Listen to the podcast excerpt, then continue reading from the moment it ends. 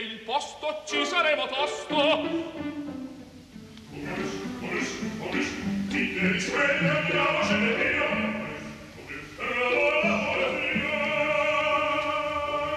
Momus, il caffè dell'opera. Buongiorno, 11 e 19 minuti, eccoci in diretta dagli studi di Via Asiago, inizia il programma di Laura Zanacchi, Momus, la responsabilità tecnica affidata oggi a Gabriele Cioni e buongiorno da Sandro Cappelletto. Facciamo un salto indietro proprio netto, preciso, secco di 300 anni. Andiamo a Venezia nel 1720 dove un nobile, un'antica famiglia veneziana un po' in disgrazia come tante altre famiglie patrizie milizie veneziane nel Settecento, del resto da lì a pochi decenni la millenaria storia della Serenissima Repubblica si sfrangerà contro i nuovi muri della storia e i nuovi padroni della storia. Bene, un signore che si chiama Benedetto Marcello scrive quella che è la prima nota attorno a tante altre, è destinato a durare nel tempo e a giungere fino a noi, satira sul teatro musicale, il teatro alla moda. Prima o poi dedicheremo a Momus una puntata a Benedetto Marcello come compositore, perché è un signore di primissimo rango, è, eh, eh, nasce in una famiglia di musicisti, ma il papà a lui, a suo fratello Alessandro, ogni mattina faceva scrivere una decina di versi in italiano per imparare a avere disinvoltura con la metrica.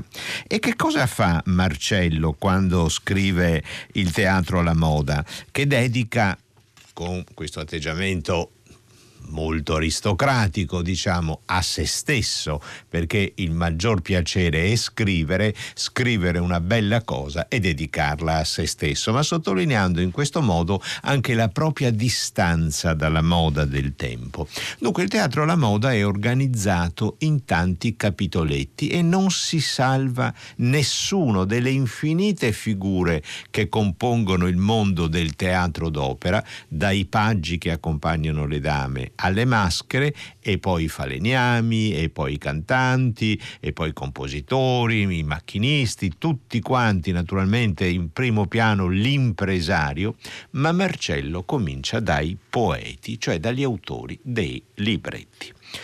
E scrive così: In primo luogo non dovrà il poeta moderno aver letti né leggere mai gli autori antichi, latini o greci, imperciò nemmeno gli antichi greci o latini hanno mai letto i moderni. Dunque, la sua prima eh, eh, satira vetrioleggiante proprio si rivolge agli autori del libretto. Non leggete mai gli antichi perché siete talmente ignoranti che non potreste prendere nulla da loro.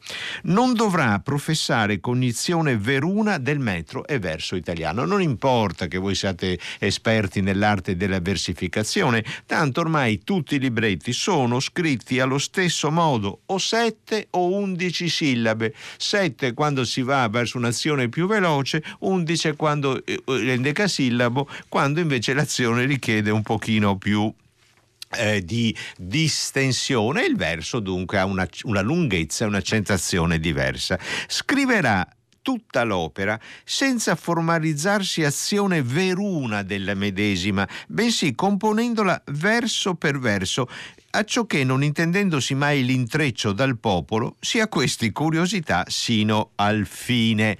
Cioè, non, le, non, avrà mai eh, una visione complessiva di quello che scrive, no? l'inizio, lo, lo svolgimento della, della, trama, del racconto e la fine, verso per verso, così come viene seguendo i cliché dell'opera. Che cosa ci sta dicendo? Perché è rimasta tra le tante satire di quegli anni così importante, così tradotta ovunque questa satira di Marcello, il teatro alla moda? Il teatro musicale è nato ormai da circa un secolo. Sappiamo che, diciamo, datiamolo o al 1600 a Firenze con l'Euridice o al 1607 a Mantova con l'Orfeo di Monteverdi, ma siamo ormai questa forma d'arte che ha avuto un enorme successo, che ha dilagato e dai palazzi dei nobili è uscita nei teatri pubblici, che ha ormai il suo pubblico, i suoi divi, i suoi autori, bene, secondo Marcello è giunta al capolinea. Questo è il grande interesse di questo libro. È necessaria una riforma e questo anticipa la seconda parte del Momus di oggi, quando ci occuperemo di un volume appena uscito dedicato ai drammi comici per musica scritti da un signore che si chiama Carlo Goldoni. Dunque è tutto ormai stanco, usurato, ripetitivo. Fate sempre le stesse cose, dice Marcello ai librettisti. D'altra parte è il pubblico che ve le chiede. Tanto più violenta è la satira di Marcello, quanto più ammiriamo certe realizzazioni musicali nate in quegli anni. Un esempio.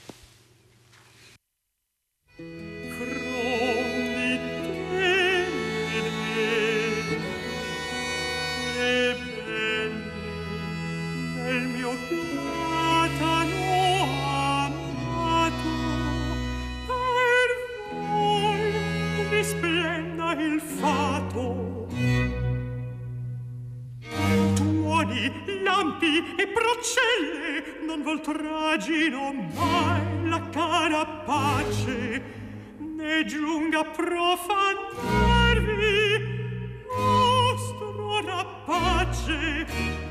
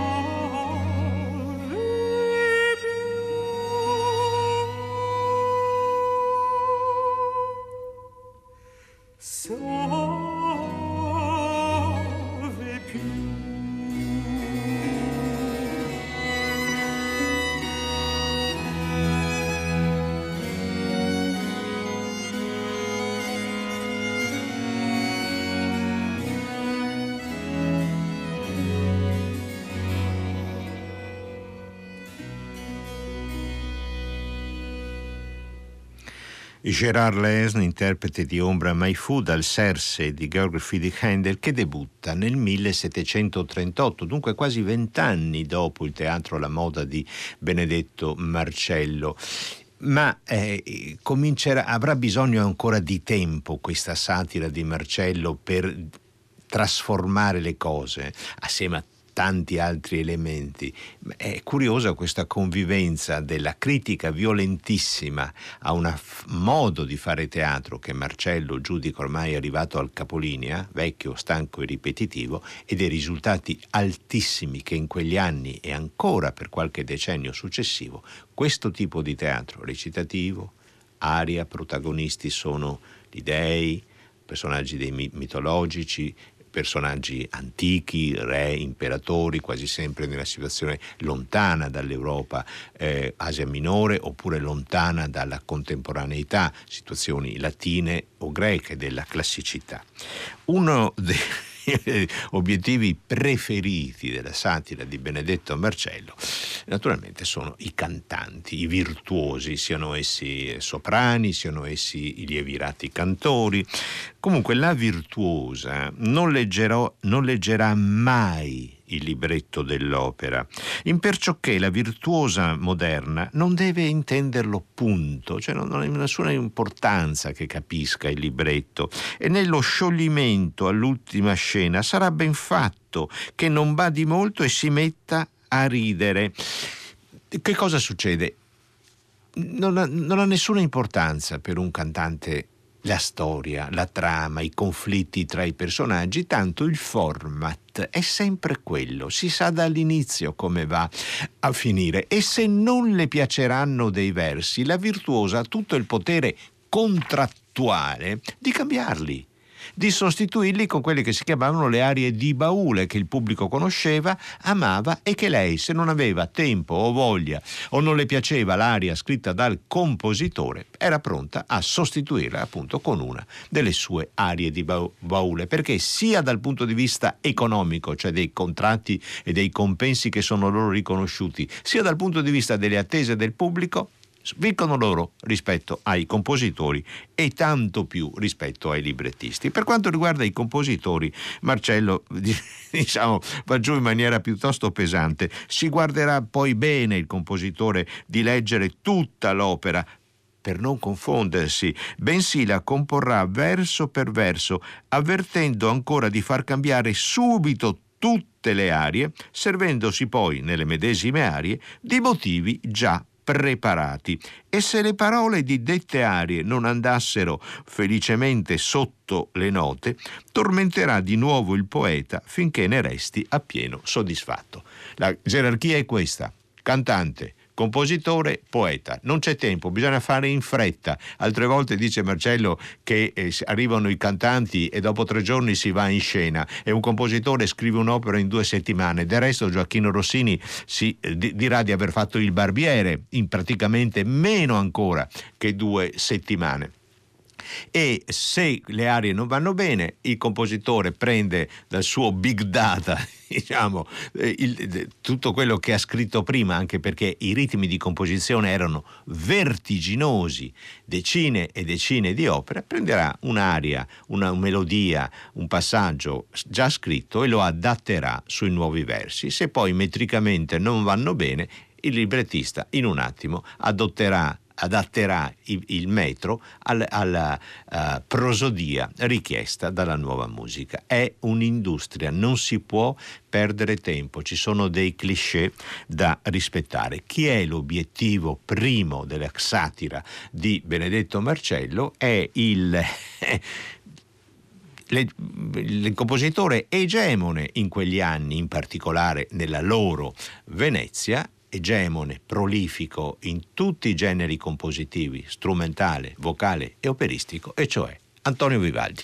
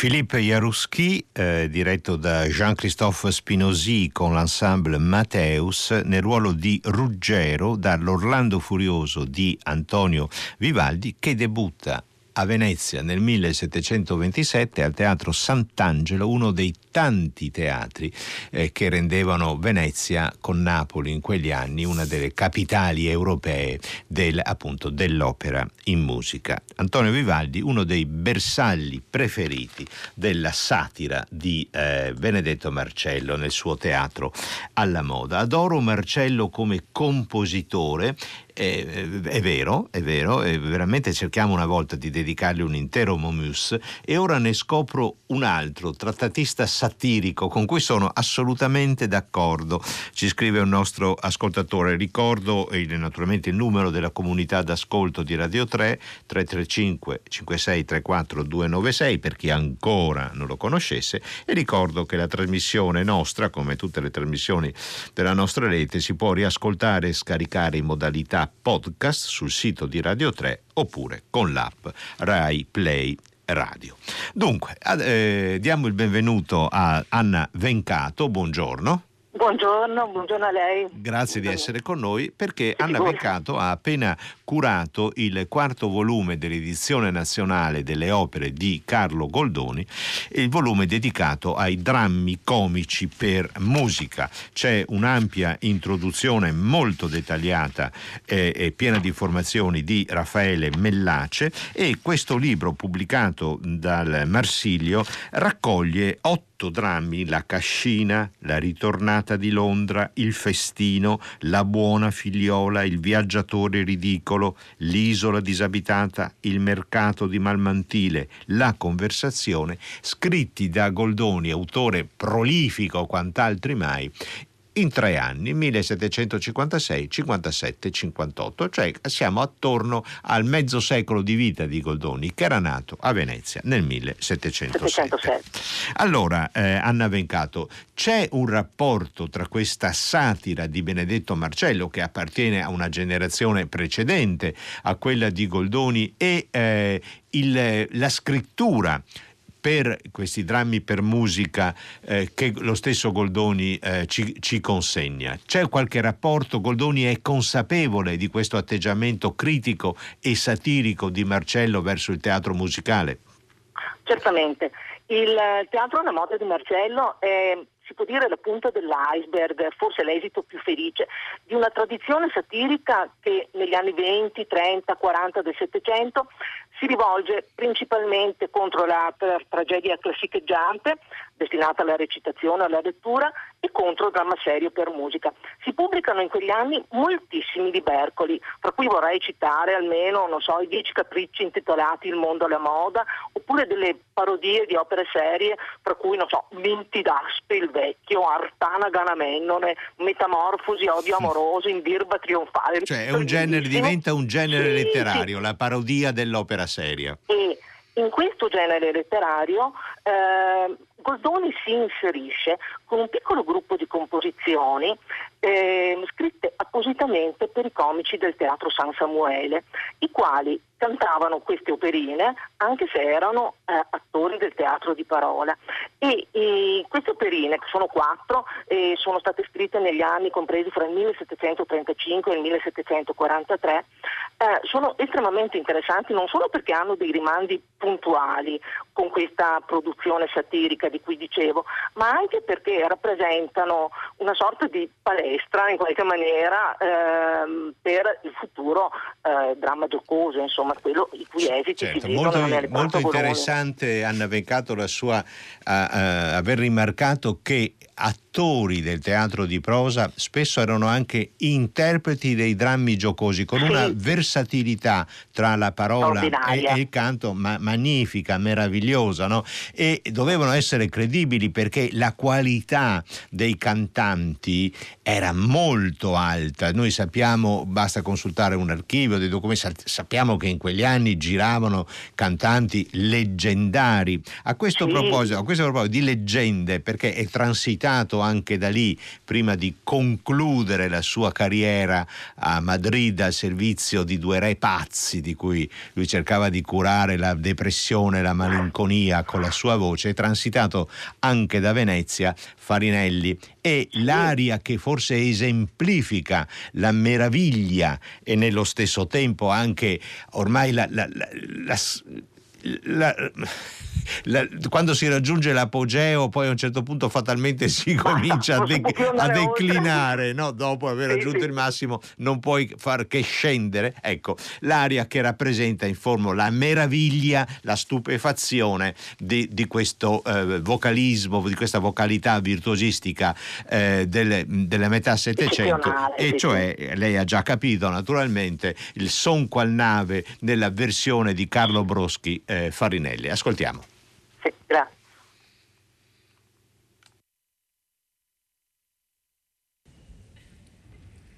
And now a very easy Farinelli aria, storm aria, son qual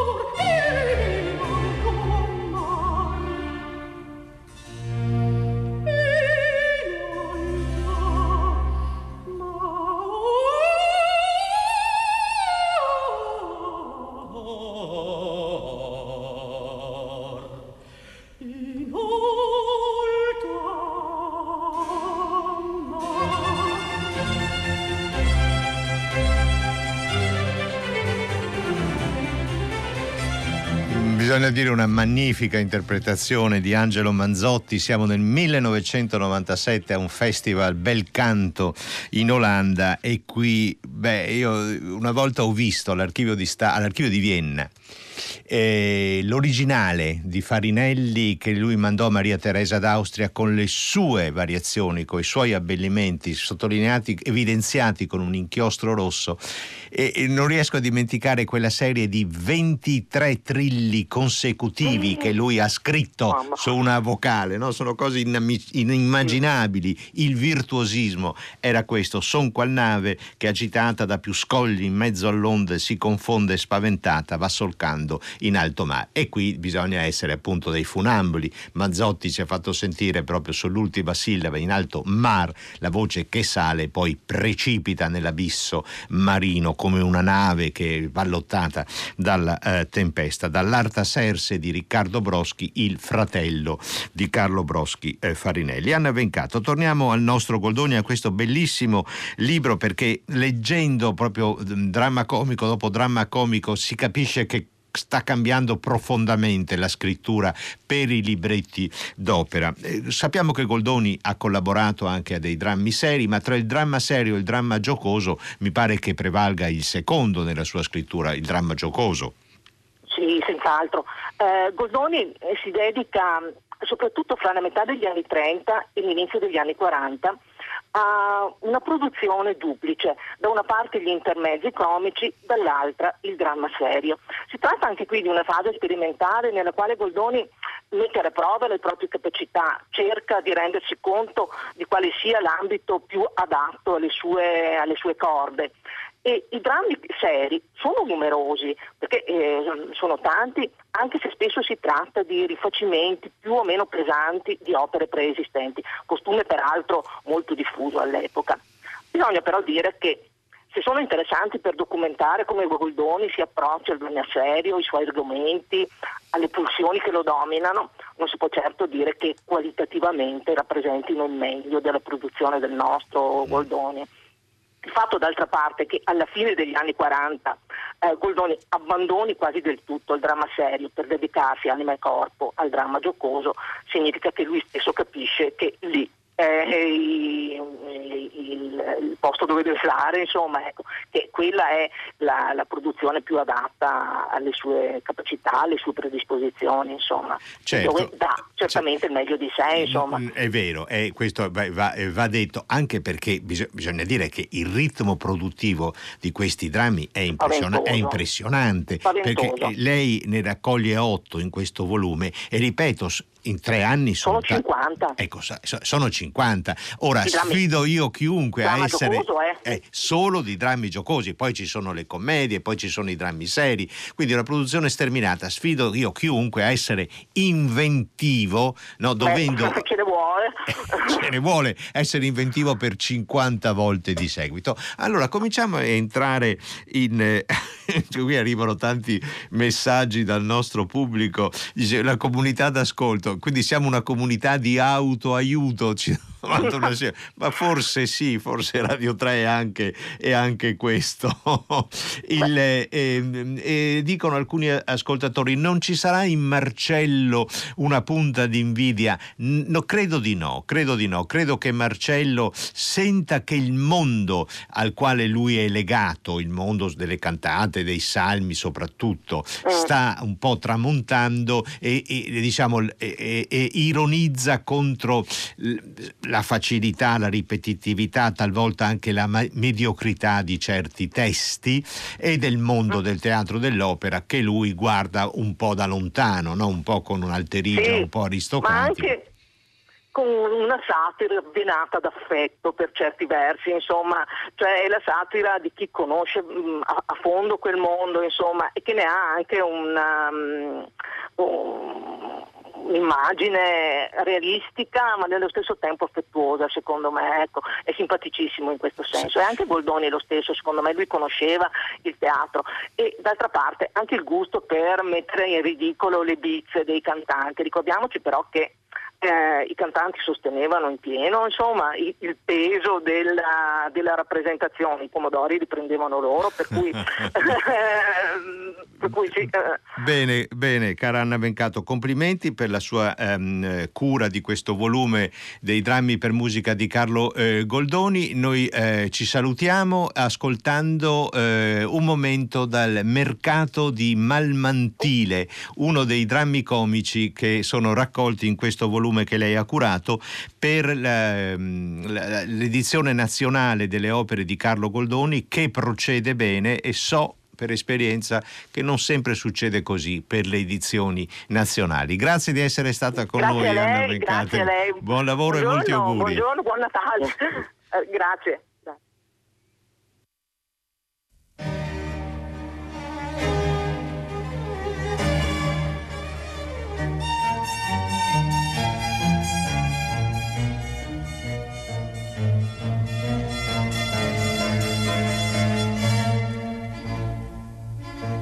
Posto che son venuto mal mantile, quel volto signorile, quegli occhi, quella bocca e quel nasino m'han fatto per amore tornare bambino.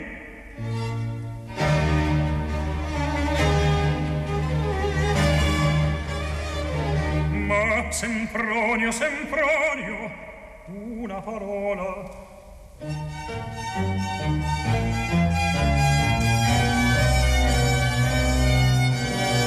dirà tua figliola l'intora che a pensier sovrana.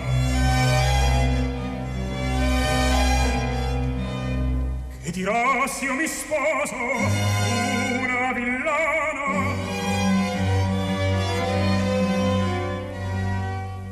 Oh, c'ho da pensar io, soddisfa il genio mio.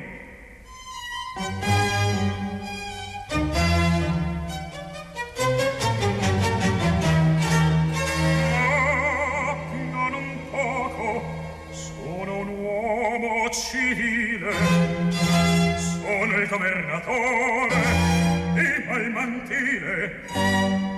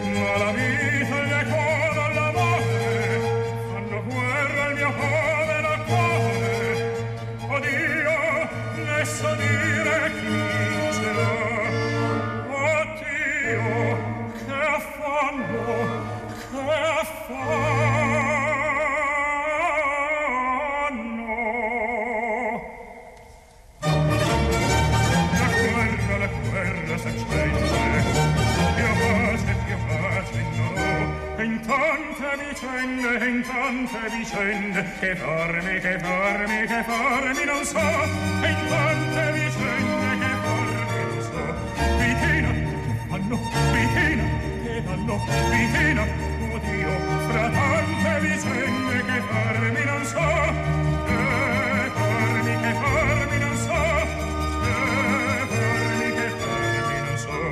Che farmi non so. Che farmi non so. Che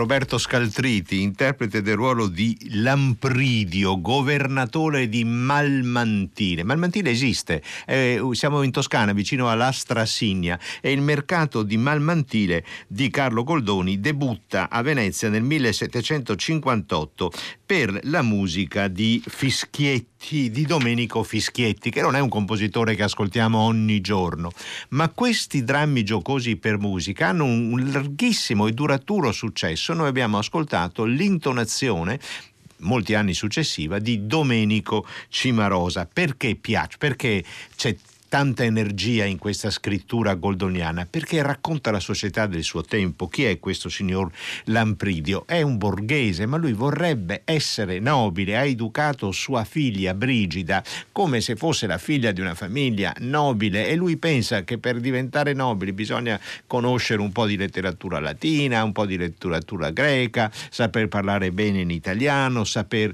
usare certe formule, no? ed è una satira di questa borghesia che tende alla nobiltà. E poi alla fine finirà che la sua adorata Brigida diventerà sposa di una specie di impostore che eh, Rubicone, un ciarlatano che non è altro che il nonno di Dulcanara nell'Elisir d'amore di Gaetano Donizetti, quello che promette miracoli ma in realtà vende cianfrusaglie e fa credere che un elisir, un miracoloso, in realtà è un, sorso di buon vino Bordeaux. C'è un momento anche molto divertente nella cecchina, ossia la buona figliola, probabilmente di questi otto drammi per musica, quello di maggior successo, scritto da eh, Carlo eh, Goldoni, La buona figliola, ossia la Cecchina, che qui ascoltiamo nella sua intonazione più celebre, quella anche questa di diversi anni successivi di Niccolò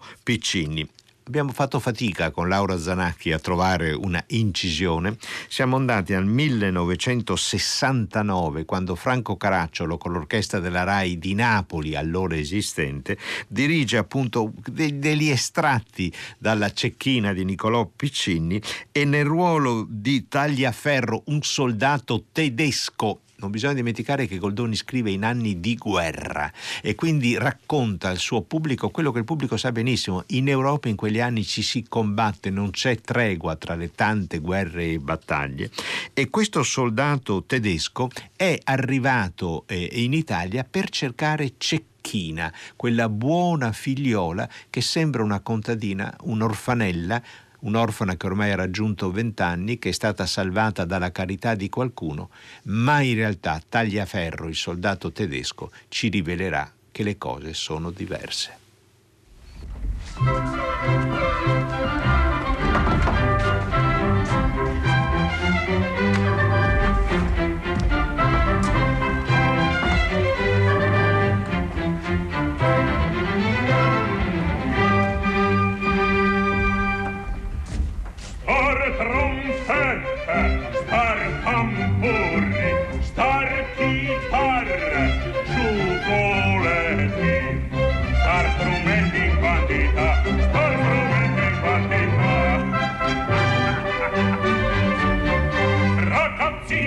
Graziossine per ballare e sa sa, per ballare e sa sa. Se le miche star lontan, trinche, trinche, van paesar, trinche vai, trinche vai, trinche, trinche, van paesar. Se le miche star vicin, zitte, zitte, nasconder. Zitte, zitte, zitte, zitte, Zitte, zitte, nasconder. Quando in campo star venuta, ie andate, tu restate, e panze conservate per ballare, per mangiare. Trallallallallallallallallalla, per ballare, per mangiare per ballare, per trincare, per ballare, per trincare.